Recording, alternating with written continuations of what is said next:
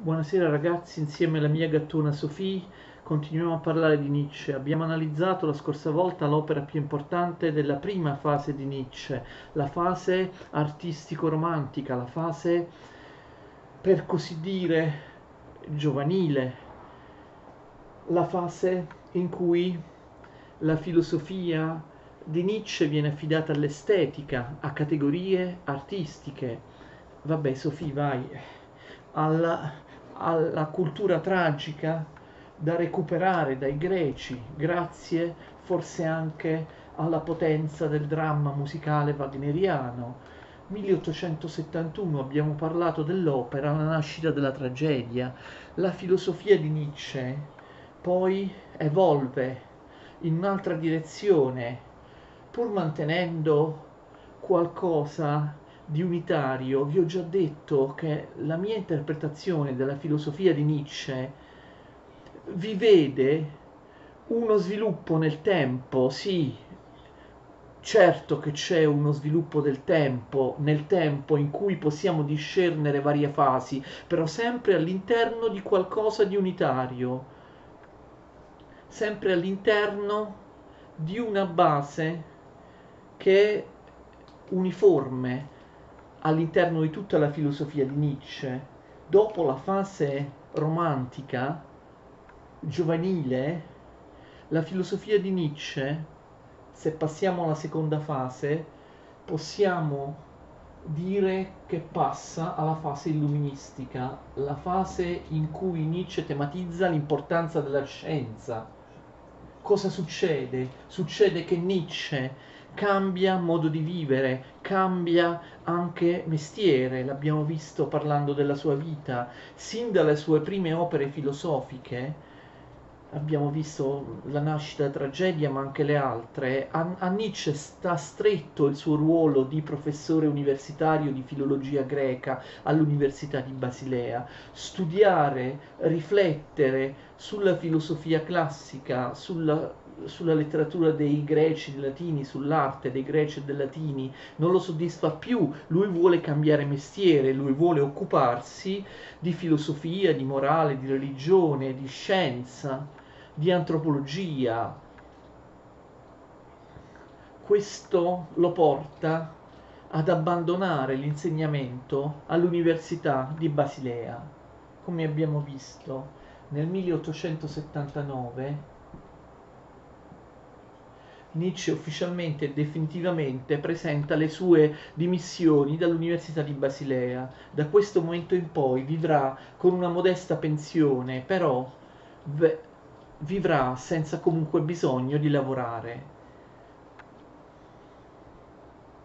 perché l'Università di Basilea gli conferisce questa pensione. Qualcuno ha detto ironicamente: Nietzsche vivrà, vivrà di rendita per tutta la vita, pagato dall'Università di Basilea con i soldi di quella borghesia di Basilea. Vi ricordate che lui odiava, eh, disprezzava. Questo rende simile Nietzsche a Schopenhauer e a Kierkegaard, i tre grandi contestatori del sistema hegeliano. Schopenhauer, Kierkegaard e Nietzsche, coloro che anticipano la filosofia del Novecento, coloro che anticipano molti temi della filosofia del Novecento, filosofi dell'individualismo, del pessimismo, della critica a tutti i sistemi, i sistemi ottimistici, onnicomprensivi, ottocenteschi. Schopenhauer, Kierkegaard e Nietzsche sono accomunati almeno da una cosa, il fatto di non dover lavorare per vivere. Nietzsche Trova, trovi, nuovi amici al di fuori dell'ambiente accademico di Basilea, amici che sono molto importanti per lui. Ci sono dei filologi, dei suoi colleghi che non lo abbandonano, per esempio Jacob Burckhardt, ne abbiamo già parlato parlando della vita di Nietzsche.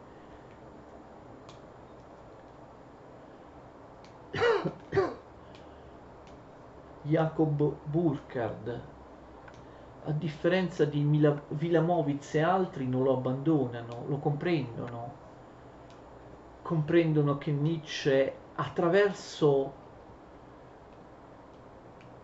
attraverso la sua opera, La nascita della tragedia, non vuole parlare realmente, realisticamente, in maniera storicamente fondata della nascita della tragedia, dell'origine della tragedia. Lui vuole utilizzare la, nascita, la sua riflessione sull'arte per avanzare le sue tesi filosofiche. Il dialogo con Burckhardt sarà per lui molto importante, ma abbiamo amici completamente nuovi, Franz Overbeck, Overbeck. Era uno storico, uno studioso di religioni. Il confronto tra Nietzsche e Overbeck, l'amicizia tra Nietzsche e Overbeck, spinge Nietzsche a leggere cose nuove, a occuparsi di religione, di storia della religione, di storia del cristianesimo, di antropologia. Un altro amico, nuovo amico, Paul Rée. Paul Rée era un medico, spinge Nietzsche ad occuparsi di scienza, ad occuparsi di psicologia, ad occuparsi di morale.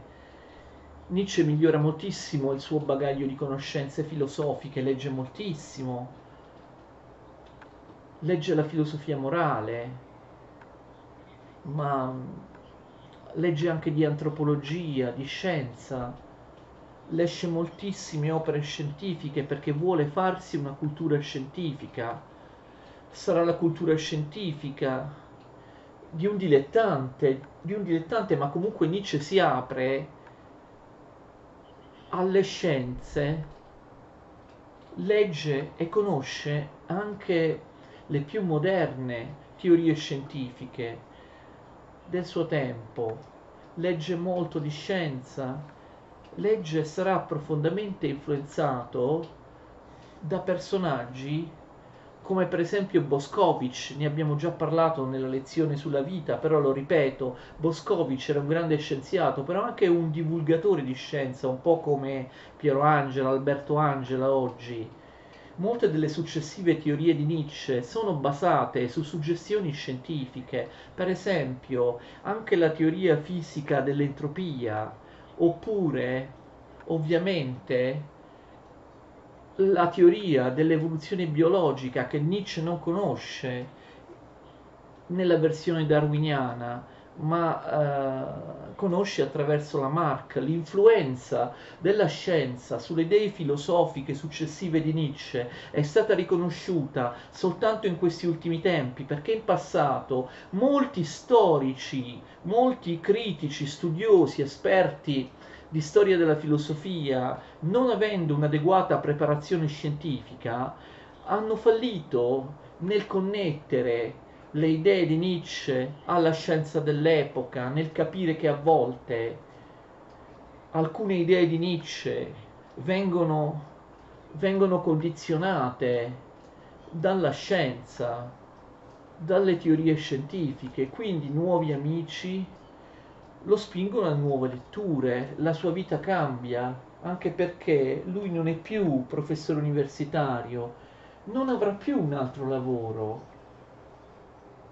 resterà un personaggio estremamente solitario, inizia a viaggiare qua e là per l'Europa, Nietzsche, Nietzsche come viandante, Nietzsche viaggia a volte senza una meta, senza uno scopo preciso, per visitare l'Europa, per vedere nuovi paesaggi, per conoscere nuovi popoli, per trovare fonti di ispirazione, ma anche una sua tranquillità personale. Nietzsche sarà un viandante, un errabondo, fino alla fine della sua vita, viaggerà molto sulla costiera francese, nelle valli svizzere che lui amava molto, spesso in estate andava in villeggiatura, in Engadina, in Svizzera, ma soggiornerà per significativi periodi anche in Italia, per esempio a Venezia, per esempio a Sorrento, per esempio a Messina.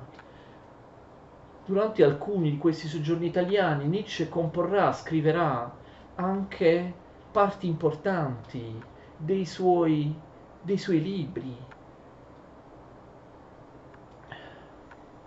La fase illuministica di Nietzsche, l'illuminismo di Nietzsche, la seconda fase della produzione di Nietzsche, viene chiamata la fase illuministica.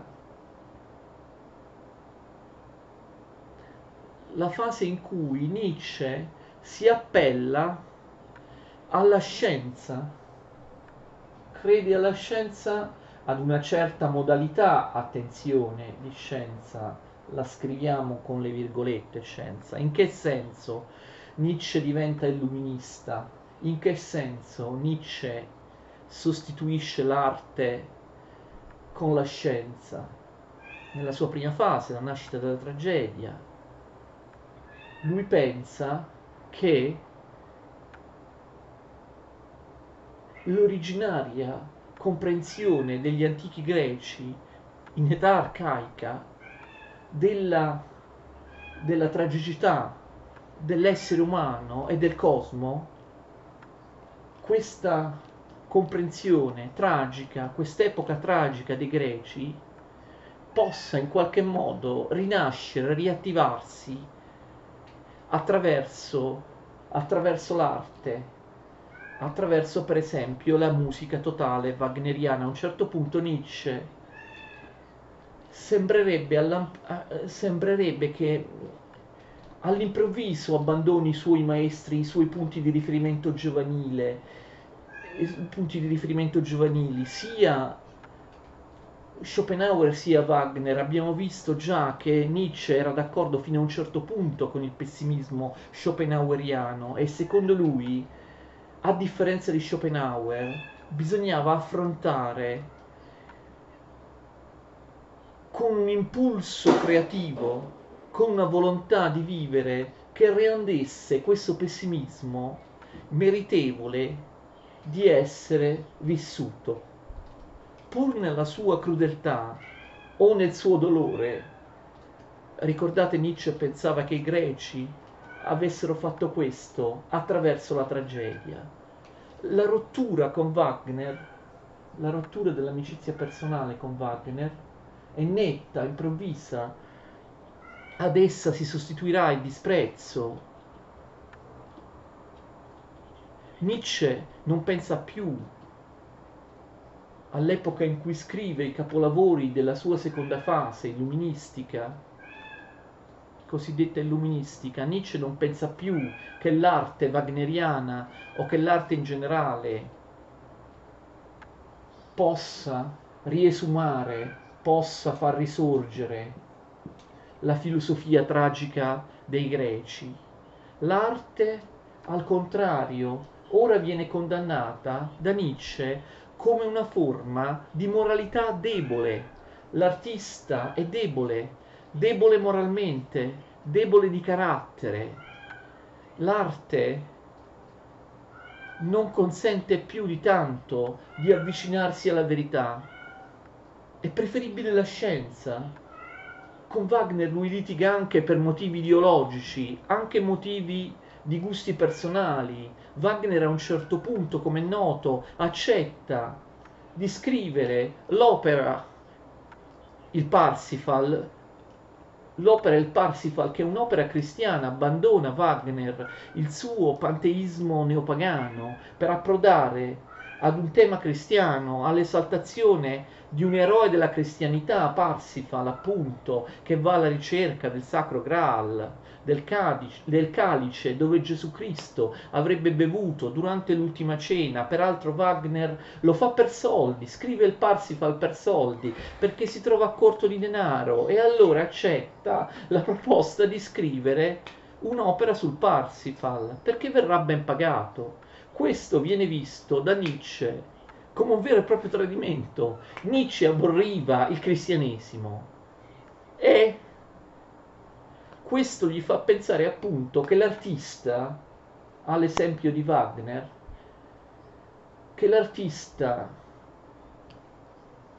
che l'artista sia debole, che l'artista sia volubile, che l'artista sia incerto. In, insomma, Nietzsche non pensa più, a differenza della prima fase giovanile, che la filosofia debba passare attraverso l'arte. Nietzsche sarà sempre segnato da questa rottura con Wagner, non pensa più che l'arte possa riesumare quell'impulso creativo, quella volontà di potenza che era stata tipica del, dell'epoca tragica dei Greci. L'arte non può riattivare il dionisiaco, rieducare il mondo al dionisiaco. Al posto dell'arte Nietzsche si rivolge alla scienza. Che cosa intende per scienza? Scienza tra virgolette. Nietzsche non crede alla scienza nel senso positivistico della sua epoca, non crede alla scienza come un qualcosa di oggettivo, come qualcosa, uno strumento costruttivo. Nietzsche non ha fiducia nel progresso. Quando Nietzsche si rivolge alla scienza non fa riferimento alle teorie scientifiche particolari, settoriali delle scienze della sua epoca. Lui non crede neppure veramente nel metodo scientifico, quindi non interpreta la scienza nel senso tra virgolette positivo, ottimistico, progressivo, progressista. Non crede alla scienza come un'accumulazione di teorie vere, di interpretazioni vere o comunque valide della natura che generano progresso, un aumento di conoscenza nel tempo. Nietzsche vede nella scienza più che altro l'aspetto critico-destruttivo. La scienza per lui è una critica, la scienza è qualcosa, si occupa di cose umane, di cose reali, di cose carnali, di cose concrete, di cose materiali, non di illusioni metafisiche, spiritualistiche, trascendenti. Non di teologia. La scienza per lui ha una funzione eminentemente critica, quella di svelare l'inconsistenza dei presupposti della metafisica, della religione tradizionale o della morale tradizionale. La scienza, secondo Nietzsche, la scienza critica porta verso la disillusione, verso la critica serrata delle credenze tradizionali, delle credenze appunto non scientifiche, non legate alla realtà, non legate all'essere umano concreto, materiale, corporeo e alle sue facoltà. Una cosa simile si può dire per la visione dell'illuminismo di Nietzsche. Nietzsche è illuminista in un certo senso. Nietzsche non è illuminista nel senso dell'enciclopedia, dell'enciclopedismo. Dell'illuminismo Nietzsche non apprezza la fiducia nella ragione costruttiva, nel progresso, nella possibilità da parte della ragione umana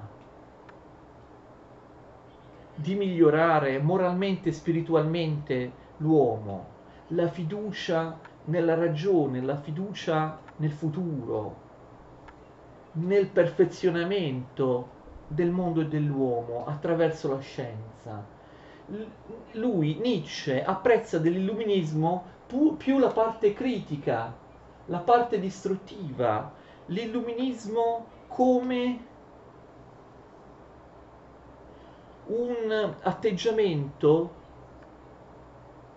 che porta verso il sospetto, un'attitudine al sospetto, alla critica, un'attitudine alla demolizione, alla demitizzazione di qualunque credenza che venga dalla tradizione. Quindi l'atteggiamento di sospetto, di critica, di ironia dissacrante nei confronti di presunti, presupposti eterni, immutabili della metafisica, della morale. Questo aspetto, diciamo così, critico-distruttivo dell'illuminismo. Attenzione, Nietzsche conosceva l'illuminismo, Nietzsche capiva l'illuminismo, l'aspetto critico-distruttivo, l'aspetto corrosivo dell'illuminismo è una parte importante dell'illuminismo. Molti interpreti, anche importanti, non sanno niente dell'illuminismo, non l'hanno capito, quindi pensano che l'illuminismo sia caratterizzato da una fede, da una fiducia ottimistica, una fiducia ottimistica nella ragione, nella scienza, ma l'illuminismo non è soltanto questo. L'illuminismo ha una parte fortemente pessimistica, quella per esempio rappresentata da un materialista come Holbach. Non a caso Holbach piacerà molto a Leopardi. L'illuminismo che piace a Nietzsche è lo stesso illuminismo che piace a Leopardi. L'illuminismo che fa satira, che fa ironia, che si fa beffe delle credenze tradizionali, delle credenze metafisiche. Questo aspetto demolitorio, distruttivo dell'illuminismo, a differenza di quello che molti pensano, è un aspetto preponderante, importante all'interno della cultura illuministica.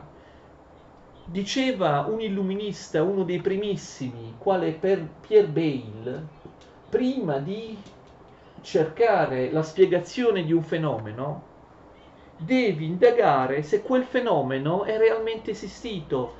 Vedete la differenza tra l'illuminismo e il positivismo tanto abborrito da Nietzsche? Il positivismo crede ingenuamente nel fatto. L'illuminismo invece dice: come io cerco di interpretarlo razionalmente, il fatto, in base ad una mentalità razionale, una mentalità scientifica, di interpretare un fatto, un fenomeno, un racconto, un evento, in base a cause, a spiegazioni puramente naturali, materiale. Però prima mi devo accertare, dicono gli illuministi, se quell'evento effettivamente è esistito, se non ci sia stata l'impostura. Quindi, vedete, prima, prima che edificare, prima che creare, l'illuminismo sospetta, l'illuminismo distrugge, l'illuminismo revoca in dubbio, falsifica.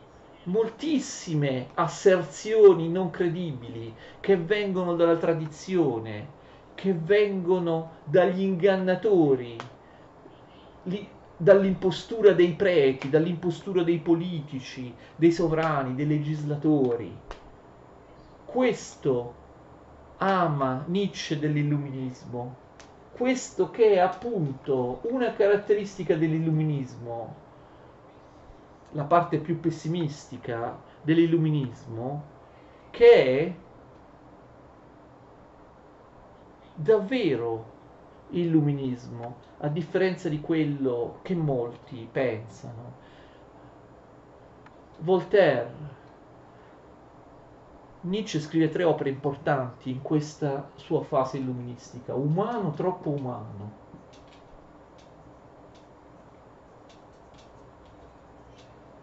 Nel milleottocentosettantotto, poi Aurora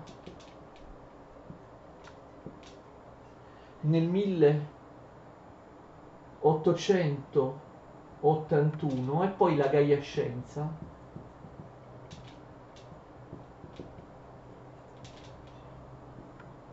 nel milleottocentottantadue.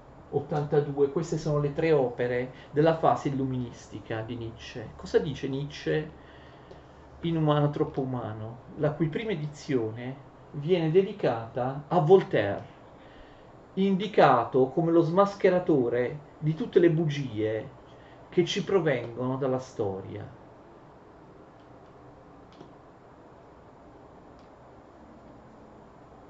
Umano troppo umano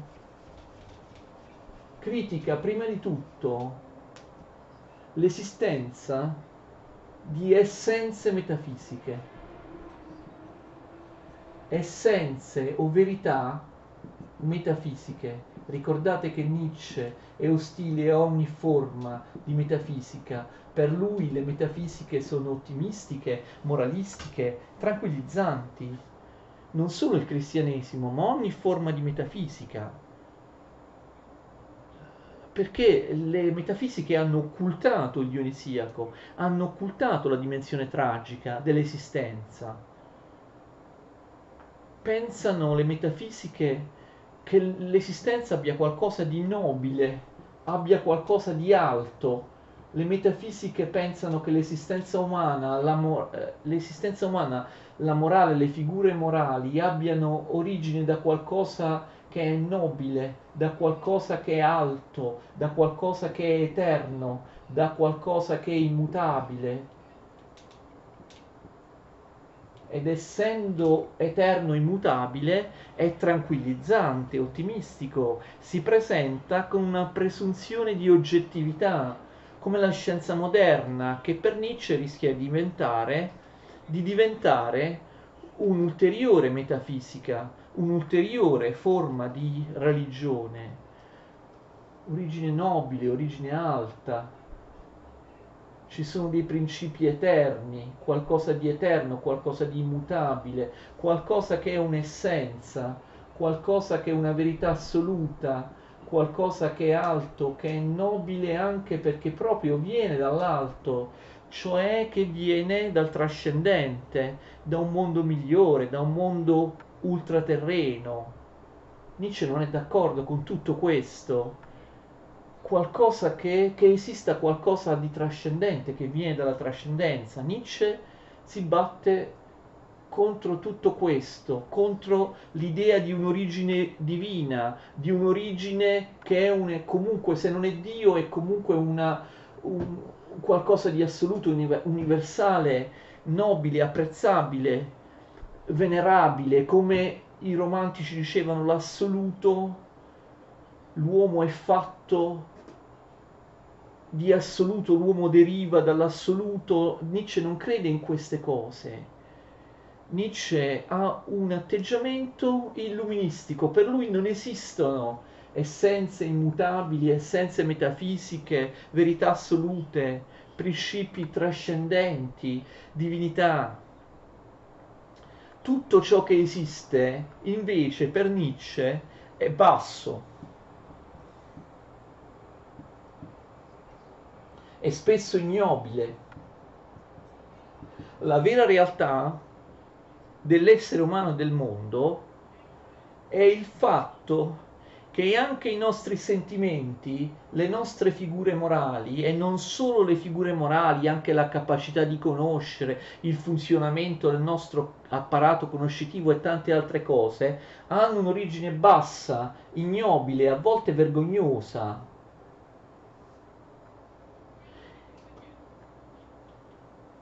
Origine che noi preferiamo dimenticare. Noi preferiamo, siccome le, le filosofie tragiche sono state da moltissimo tempo occultate dalle filosofie teoretiche, dalle metafisiche ottimistiche, a partire da Socrate, anche la morale tradizionale rifiuta di vedere dov'è l'origine delle nostre credenze, delle nostre valutazioni morali. L'origine spesso è bassa, è qualcosa di piccolo, ecco, qualcosa di piccolo, qualcosa che noi non vogliamo vedere perché spesso è ignobile, spesso è vergognoso, ma la vera realtà dell'uomo è questa, è una realtà caotica, è una realtà effimera, è una realtà senza senso, senza scopo, una realtà puramente materiale, una realtà dove non prevale qualcosa che è immutabile ed eterno, ma qualcosa che è volubile, che è continuamente cangiante, qualcosa di effimero.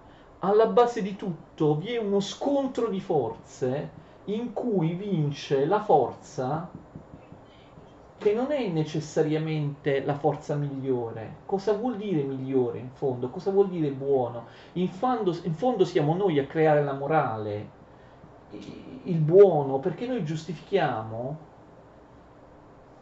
all'interno di questo scontro storico di forze la, for- la forza che prevale, la forza che vince. L'atteggiamento di Nietzsche è un atteggiamento sensistico, lo, ste- lo stesso atteggiamento di Leopardi. Leopardi infatti Così come piaceva molto a Schopenhauer, piace anche a Nietzsche il sensismo, le vere motivazioni dell'agire umano e del pensiero umano sono tutte nella materialità, nei sensi.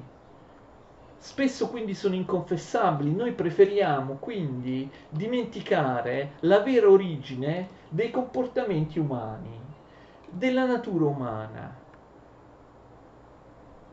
Tutto si fa per ottenere potere. Tutto si fa soprattutto per ottenere piacere.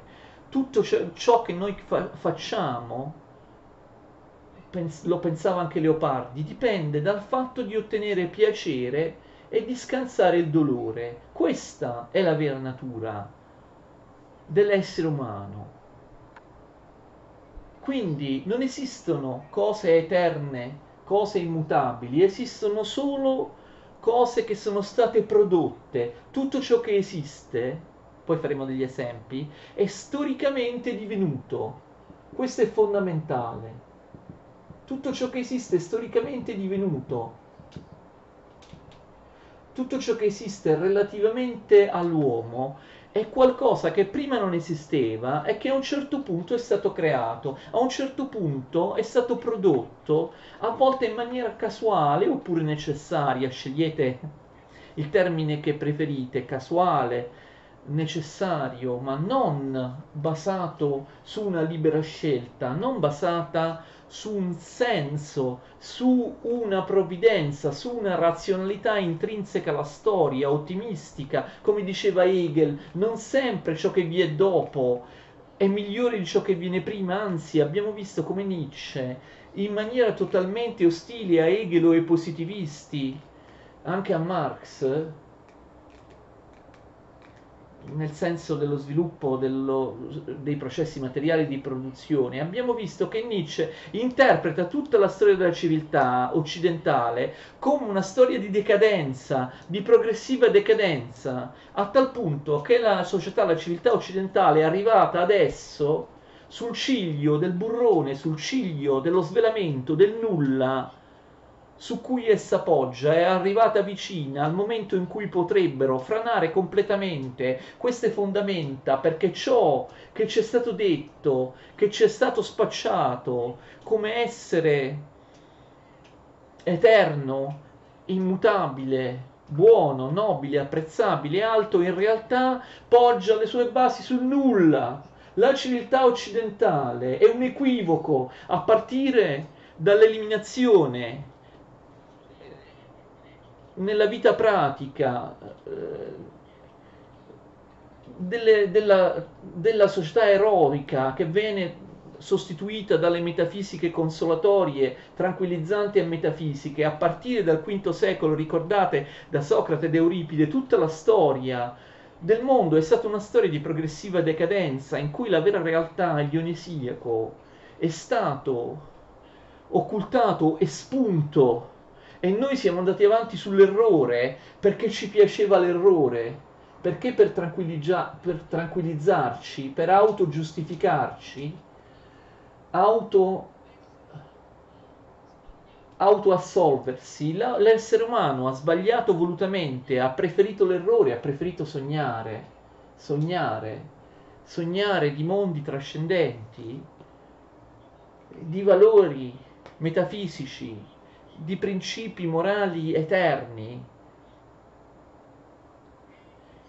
e in sé per sé, in sé per sé giusti, in sé per sé buoni, ma tutto questo è falso. Naturalmente Nietzsche è influenzato proprio da un'idea di evoluzione biologica.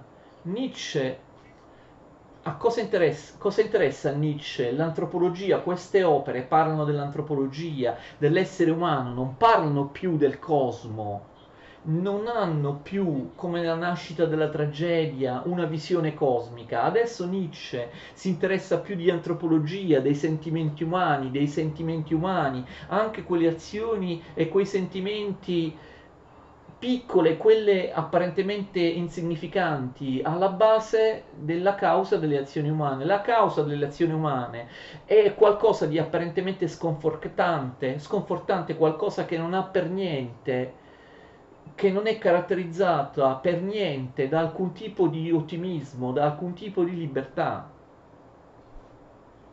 Ciò che l'uomo è è l'esito del tutto casuale di una storia di scontri di forze, di scontro di forze. Tutto ciò che esiste non ha un'origine eterna, immutabile, non esisterà eternamente, tutto ciò che esiste è storicamente divenuto. Nietzsche procede ad una critica dell'evoluzione della specie umana che viene chiamata critica genealogica. In seguito Nietzsche scri- scriverà anche un'opera che si chiama Genealogia della morale, che vuol dire una critica genealogica. In che senso critic- Nietzsche parla di genealogia? Critica genealogica significa trovare il momento in cui si è prodotto storicamente qualcosa, per esempio una figura morale, che non è eterna, che non deriva dall'alto. La figura morale è l'esito puramente casuale di scontri di forze, quindi può essere ritrovata l'origine di, quest- di una figura morale in qualcosa che si è prodotto in un certo momento del tempo. Prima non c'era. Non è eterna, uno scontro di forze, un caso ha generato qualcosa che noi siamo. Critica genealogica non vuol dire trovare la vera origine, spesso bassa, ignobile, vergognosa, delle figure morali. Gen- critica genealogica vuol dire capire che tutto ciò che ci è stato spacciato come eterno, come nobile, come immutabile, è in realtà qualcosa che può cambiare. Critica genealogica significa, sì, trovare l'origine storicamente divenuta, l'origine non eterna, l'origine del tutto, un'origine del tutto convenzionale, del tutto umana, per capire anche genealogicamente quel qualcosa non sia solo sorto, ma si sia anche modificato nel tempo, perché non c'è nulla di immutabile. La filosofia di Nietzsche indica una sorta di nichilismo, non c'è nulla di stabile, non c'è nulla di oggettivo, non c'è nulla di dimostrabile in maniera oggettiva. Tutto è il frutto del caso, di scontri di, di, scontri di forze, tutti i valori morali, tutte le cose possono anche cambiare nel tempo. L'uomo è un essere effimero. Facciamo un esempio, la giustizia. Le metafisiche tradizionali dicono che la giustizia viene da un'idea di giusto, da un'origine nobile, alta, trascendente, il giusto in sé, un'azione giusta che noi facciamo, che noi contiamo o che noi valutiamo come giusta, come morale, come buona, la valutiamo come giusta perché fa riferimento alla giustizia in sé, al bene in sé, cioè un parametro metafisico, un parametro universale, oggettivo. C'è il giusto in sé, c'è il, buone, il bene in sé, quindi l'azione giusta, la morale, fa riferimento a qualcosa di alto, di metafisico, di oggettivo, di eterno. Nietzsche non è d'accordo con questo. L'idea di bene nel mondo trascendente di Platone, oppure l'idea che diventa la forma sostanziale degli enti in Aristotele. Si tratta comunque di, pri- di, di un principio ontologico che informa le cose. Il bene, come diceva Santo, San Tommaso, o come molti altri nel cristianesimo, è un bene che Dio ha inserito nelle creature. Un bene che deriva da un bene in sé, non è vero secondo Nietzsche. Secondo Nietzsche la giustizia è la copertura dell'interesse del più forte, come dicevano alcuni antichi sofisti che a Nietzsche piacciono molto. Ci sono due individui, due popoli, due concezioni della morale che si scontrano. La più forte vince e allora noi la chiamiamo giustizia. Dire giusto, dire giustizia non significa altro che dire la copertura del più forte. Noi troviamo giusto che si sia affermato, chi ha vinto, chi ha sottomesso. Generalmente noi chiamiamo giusto, buono chi è potente, chi ha soldi, chi si è affermato sull'altro, anche se ha fatto con mezzi criminali o violenti. Chi vince de- viene sempre chiamato giusto, chi perde, chi ha, chi ha potere viene sempre chiamato ingiusto, chi vince viene sempre chiamato giusto, buono, chi invece non ha potere viene chiamato ingiusto, viene chiamato cattivo. Nietzsche chiama questa la doppia preistoria del bene e del male. Chi ha potere è sempre buono, viene considerato sempre buono. Chi ha, non ha potere è sempre cattivo. Vedete il cinismo? È la, il disincanto nei confronti del mondo. Anche le cose che noi consideriamo più nobili sono in realtà l'esito di uno scontro casuale di forze. E ho fatto l'esempio chiaro della giustizia. Qual è l'origine delle cose? Spesso un'origine bassa, spregevole, piccola, ma noi non vogliamo accettare questo. In generale tutte le figure morali considerate nobili, considerati aventi una fi- un'origine soprannaturale, per esempio tutte le forme di altruismo, sono in realtà non altro che il mascheramento di un egoismo nascosto. Vedete il nichilismo che erode la visione tradizionale della morale. Anche l'amore o i sentimenti considerati più apprezzabili per Nietzsche sono solamente una copertura dell'egoismo. Io sono altruista, ma non sono veramente mai altruista di per sé.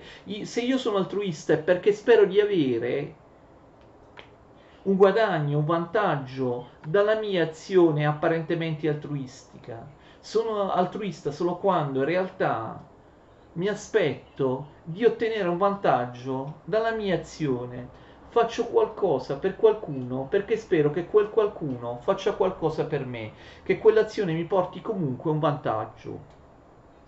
La santità, che spesso, spesso la santità è una volontà di dominio e di autoaffermazione mascherata. Io mi mostro buono, mi mostro disponibile di fronte a tutti perché in realtà ho voglia di dominare, perché in realtà ho voglia di esibirmi, perché in realtà ho voglia di essere adulato. Spesso l'amore non è altro che la volontà di essere amati, cioè di essere adulati. Noi preferiamo amare o essere amati? Chiede Nietzsche. Preferiamo essere amati, amare? No, vogliamo qualcuno che ci ami. L'amore è egoismo nascosto. Noi preferiamo essere amati piuttosto che amare, perché in realtà preferiamo essere adulati, preferiamo le persone che ci dicono quanto sei bello, quanto sei bravo, quanto sei intelligente, anche se questo è falso. Tutte le forme di altruismo nascondono un egoismo mascherato. Io amo una persona, sposo una persona, perché? Che cos'è l'amore in sé? Non è un'essenza che viene chissà da qualcosa di metafisico, sganciata dal mondo, sganciata dai miei bisogni, dai miei egoismi materiali. L'amore non è altro che una copertura, una giustificazione, una maschera che l'egoismo materiale ha trovato. Io amo una persona perché spero di fare sesso con lei, perché spesso di avere un piacere fisico da lei, perché spero che questa persona mi aiuti nella mia vita, perché spero che cucini, lavi i piatti, lavi a terra, perché spero, perché voglio che questa persona possa essere una spalla su cui piangere quando devo sfogarmi, quando devo lamentarmi. C'è sempre una motivazione egoistica, bassa, spregevole, anche nell'amore. Le origini di tutte le figure morali, delle cose che consideriamo molto apprezzabili, non è un'origine alta, un'origine nobile, un'origine che fa riferimento ad un'essenza, una cosa in sé. Non esistono le cose in sé, come ci vengono insegnate dalla metafisica. L'azione giusta non deriva dal giusto in sé, deriva anzi da qualcosa di basso, di spesso, spesso di spregevole, qualcosa di piccolo, qualcosa di semplice, di egoistico, che noi non vogliamo vedere. Il primo aforisma di Umano troppo umano si intitola Per una chimica delle idee e dei sentimenti. Nietzsche non vuole dire che le idee e i sentimenti derivino da reazioni chimiche, abbiano un'origine puramente materiale, sì, forse vuole dire anche quello, ma in realtà questo vuol dire che secondo Nietzsche le idee e i sentimenti, anche quelli più alti e apparentemente nobili, derivano da elementi chimici, cioè da qualcosa di piccolo, da qualcosa di semplice, da qualcosa di apparentemente trascurabile, cercare un piccolo piacere. Da questo derivano tutte le idee e i sentimenti. Per lui, per Nietzsche, anche l'educazione è una forma di repressione. L'uomo non è nato educato, l'uomo non, na- non è nato socievole.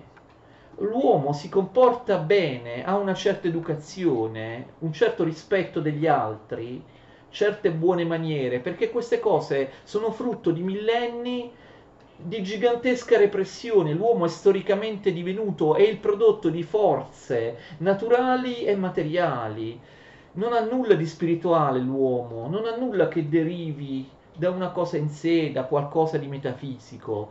Anche il fatto che anche il fatto per esempio di ricordare, per esempio prendo un appuntamento o un impegno, ricordo di andare a un appuntamento, ricordo che devo fare così, di arrivare a una certa ora, tutte queste cose sono frutto di una repressione secolare. L'essere umano non nasce così, l'essere umano se ricorda, se si comporta, si fa per dire bene, è perché è stato represso per secoli, per questo rispetta gli accordi, rispetta quello che ha progettato, ma la natura umana è completamente diversa. originariamente, originariamente l'uomo è un essere oblioso che tende a dimenticare, che tende a comportarsi in maniera istintiva, violenta.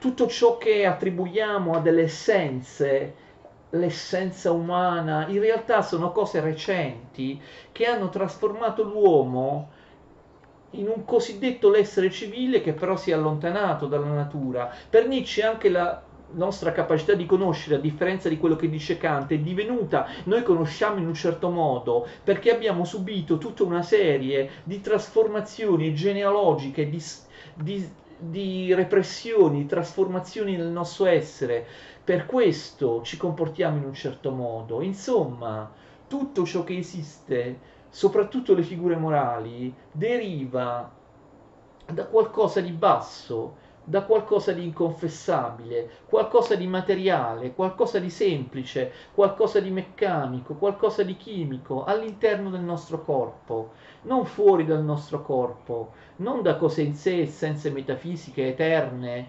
immutabili. Quindi la vita umana è l'esito completamente nichilistico di sforzi, di, di, scusate, di forze casuali. Potremmo fare degli altri esempi.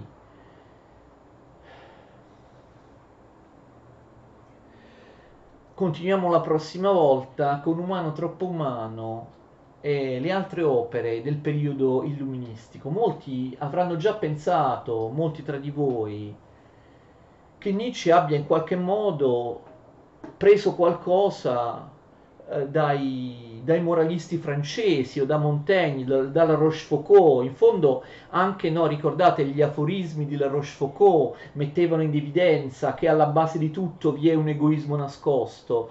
Già Montaigne, vi ricordate, pensava che in realtà i comportamenti degli uomini derivassero da qualcosa di piccolo, da qualcosa che spesso sfugge, da qualcosa che in realtà sembra poco, sembra poco importante. E in realtà è così, cioè l'influenza di Montaigne, di Rochefoucauld, dei cosiddetti moralisti è molto forte su questo genere di filosofia di Nietzsche, il nichilismo di Nietzsche. Va bene, continuiamo la prossima volta. Grazie.